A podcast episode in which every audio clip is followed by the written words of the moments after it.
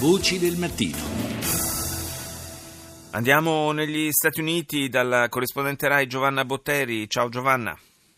Ciao, buonanotte.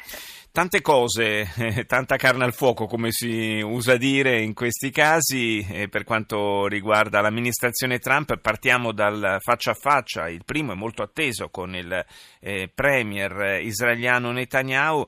La posizione espressa dalla Casa Bianca per quanto riguarda il futuro dei rapporti israelo-palestinesi è, sicuramente rappresenta una cesura rispetto a, al passato, non soltanto all'amministrazione Obama, ma soprattutto eh, sembra eh, un po' quasi lavarsene le mani, cioè a dire trovate la soluzione che preferite e noi l'appoggeremo.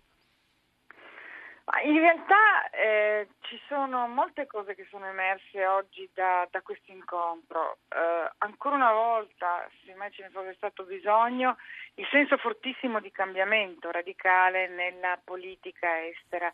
Uh, Trump e Netanyahu oggi dicono una serie di cose. Innanzitutto che l'accordo, quell'accordo con l'Iran sul nucleare che aveva tanto fatto sperare e che dopo un anno erano le stesse Nazioni Unite a dire che, che funzionava perché l'Iran aveva bloccato la sua produzione nucleare. Bene, eh, oggi eh, Israele e Stati Uniti ci hanno detto che è morto, è finito non, e carta straccia non ha alcun futuro. L'Iran rientra nella lista dei paesi pericolosi, dei paesi nemici, dei paesi da combattere, ma eh, dicono anche un'altra cosa, che eh, quella eh, delibera, quella risoluzione delle Nazioni Unite votata all'unanimità da tutta la comunità internazionale che prevedeva per il Medio Oriente due stati, per gli Stati Uniti per la prima volta non vale più. Per la prima volta nella storia c'è una presidenza che non appoggia più quella soluzione di pace, ma dice, mm, insomma, mm, se sono due stati, se uno Stato, a me va bene, ha detto eh, Donald Trump, anche eh, uno Stato.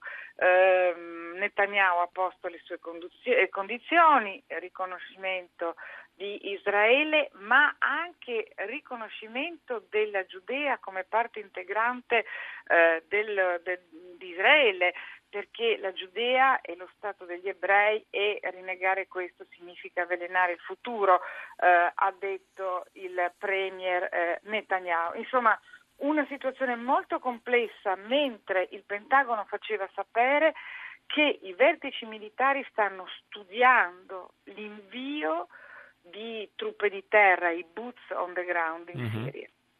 Eh, eh, certo, a queste condizioni è difficile pensare che si possa riaprire un dialogo tra Israele e l'autorità palestinese, anzi direi che è praticamente impossibile. Certo, eh, non aiutano neanche le eh, insistenti voci dei dirigenti israeliani relative al desiderio di proseguire una politica di annessione di pezzi di territorio palestinese.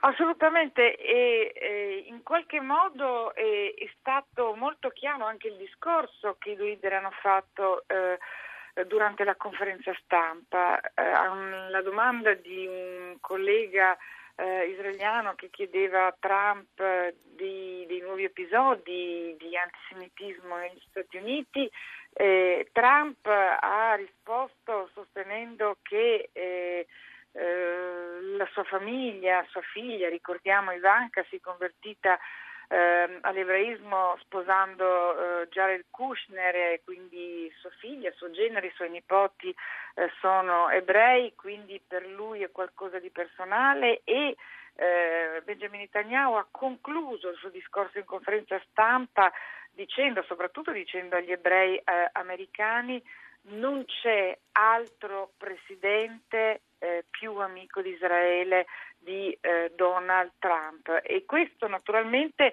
modificherà la politica estera della Casa Bianca che abbiamo visto negli ultimi otto anni, dove invece eh, c'era stata una linea autonoma rispetto a, a, ad Israele. Non a caso l'accordo con l'Iran era stato fatto in qualche modo in totale autonomia rispetto a alleati storici, Israele da una parte e l'Arabia Saudita eh, dall'altra, quindi è, eh, è, un taglio netto di eh, politica estera in un momento in cui in realtà a fianco eh, di Trump non c'è più il grande consigliere di politica estera, quel eh, generale Flynn che ha dovuto dare le dimissioni per ciò che era uscito dei suoi rapporti con la Russia. Ne ha parlato Trump in conferenza stampa e come molte volte eh, eh, gli succede ha dato in realtà la, la responsabilità ai media, alla stampa.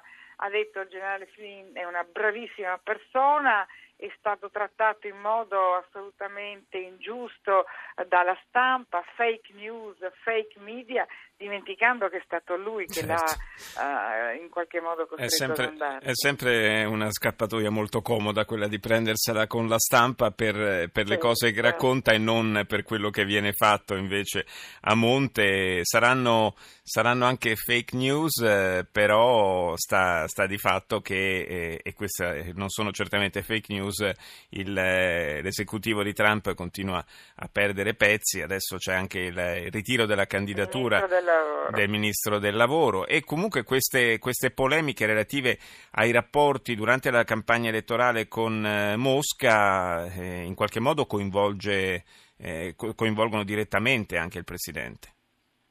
Coinvolgono direttamente il Presidente e sono il nervo scoperto perché eh, a molti repubblicani va benissimo il muro, a molti repubblicani eh, va benissimo eh, deportare i messicani illegali. A molti repubblicani va benissimo chiudere le porte del paese eh, ai musulmani, ma la Russia così amica e così vicina no. E quindi quello è il nervo scoperto su cui in questo momento evidentemente la polemica si fa più dura. Sì, soprattutto eh, proprio nei rapporti con il Partito Repubblicano che sappiamo insomma sono sempre stati abbastanza eh, complessi per quanto riguarda Donald Trump. Grazie, grazie a Giovanna Botteri per essere stata con noi.